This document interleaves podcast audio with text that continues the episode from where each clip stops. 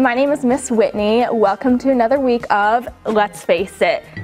And guys, look, we finally got to be back in Kid City after a week at my house. Now, I'm glad you guys are joining us for another week of our series. And during the series, we are being painfully honest about sin and how it affects our lives, right?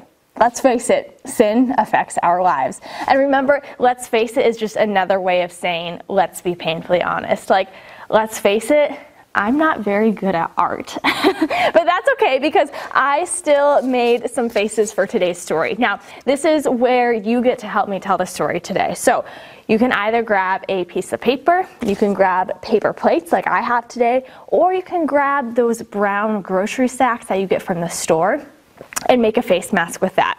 Now, there are four people that you're going to need to make for today's story. You can take a look at your screen and see all four of those people right here. So, why don't you go ahead and click pause, take some time to color face masks for those four people, and then once you're ready, go ahead and press play. All right, well, I hope you've made some fun faces. You'll get to see the ones that I've made for today's story as well. But before we jump into today's story, I have some questions to ask you. First of all,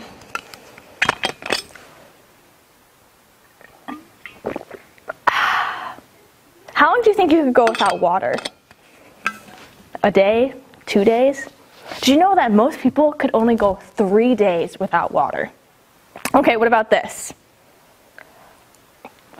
Mm. How long do you think you could go without food? I just cut up some pineapple. Have some with me here today. So good. But how long do you think you could go without any food? Most people could go, let me see. No, some people can go as long as 40 days without food. I don't think I could do that. That is crazy. Now, what about this? How long do you think you could go with holding your breath? Most people can go two or three minutes without hold, without taking a breath, but the world record, let me tell you what the world record is 22 minutes and 22 seconds. Can you believe that? Make sure you don't try any of those things. You need water, you need food, and you need to breathe. But it's really, really, really hard to go even a short amount of time without any of those things. One last question How long do you think you could go without sinning? A day, two days, a week, a month? Well, the people in today's story thought that they could go the rest of their lives without sinning. They thought they could go the rest of their lives without messing up. Do you think that's possible? Give me a thumbs up if you think it's possible, and give me a thumbs down if you don't think it's possible. I'm gonna give two thumbs down because I don't think that's possible. And you're gonna see what Jesus has to say about that today. Now, go ahead and pull out your Jesus mask. This is the one I created for Jesus, kind of like the one I made last week. I don't know, I gave him curly hair. Hold up yours, I want to see what yours looks like. Now, last week we heard how Jesus forgave a paralyzed man. Now, shortly afterwards, Jesus met a man named Matthew. Let me find my Matthew mask. Go ahead and pull out your Matthew mask. This is my Matthew mask. And now you might see that I gave Matthew some dollar signs on his face. That's kind of silly, but I just put those there to help us remember because Matthew was a tax collector. Now, here's the deal, guys. People didn't like tax collectors. You know why? Because tax collectors would ask people for more money than they should. So maybe people owed $5 in taxes, but the tax collector would ask for $6 and then with that one extra dollar, they'd put it in their pocket for themselves. So most people didn't really like tax collectors, and Matthew, he was a tax collector. Now, does this sound like the kind of guy that Jesus would want to hang out with? Well, you might not think so, but you know what Jesus said? Jesus said to Matthew, Follow me. All right, so why don't you go ahead and put on your Jesus mask and say, Follow me. Let me hear you. Awesome. And you know, that is exactly what Matthew did. So go ahead, put your Matthew mask on, and give a nod and a thumbs up. Go for it. Awesome. Well, later on, Jesus and his disciples were having a huge dinner party at Matthew's house. Okay, so you can either put on your Jesus mask or you can put on your Matthew mask, and I want you to show me your very best dance moves. Can you do that? Ready, set, go. I bet you guys have some awesome dance moves. Well, while they were at this dinner party, Jesus was there with Matthew, but Jesus was also there with a bunch of Matthew's tax collecting buddies. All right. Now, they were there with all sorts of other sinners. So, this is the face I made for the sinner. Can you show me which one you made for a sinner?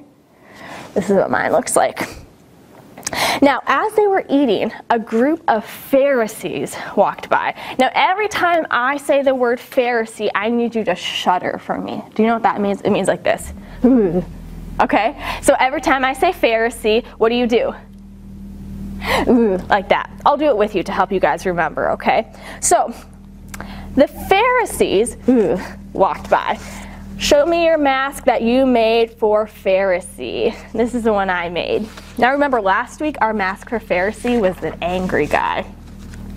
Now, the Pharisees believed that they could follow all of God's commandments without ever messing up.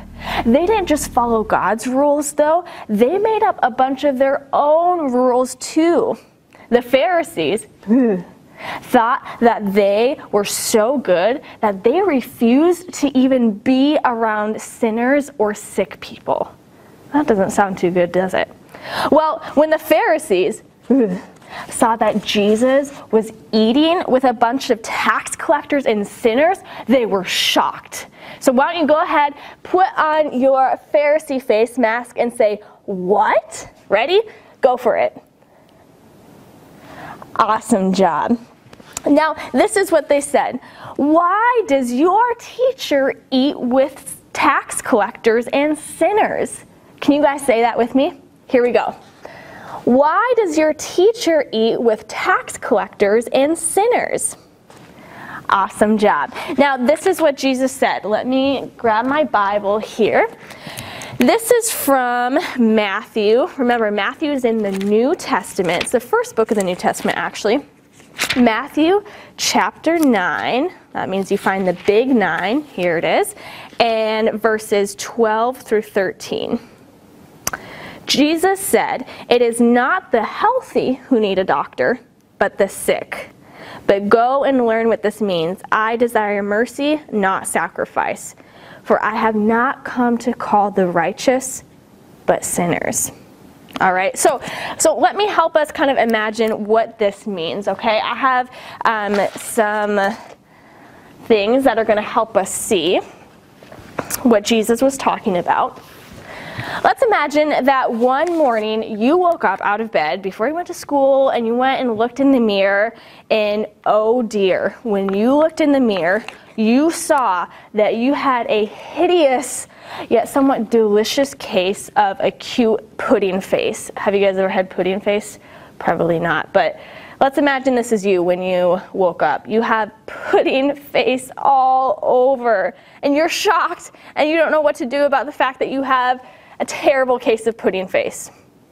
Now, you would probably then go to the doctor and tell them that you had pudding face, and what would they do?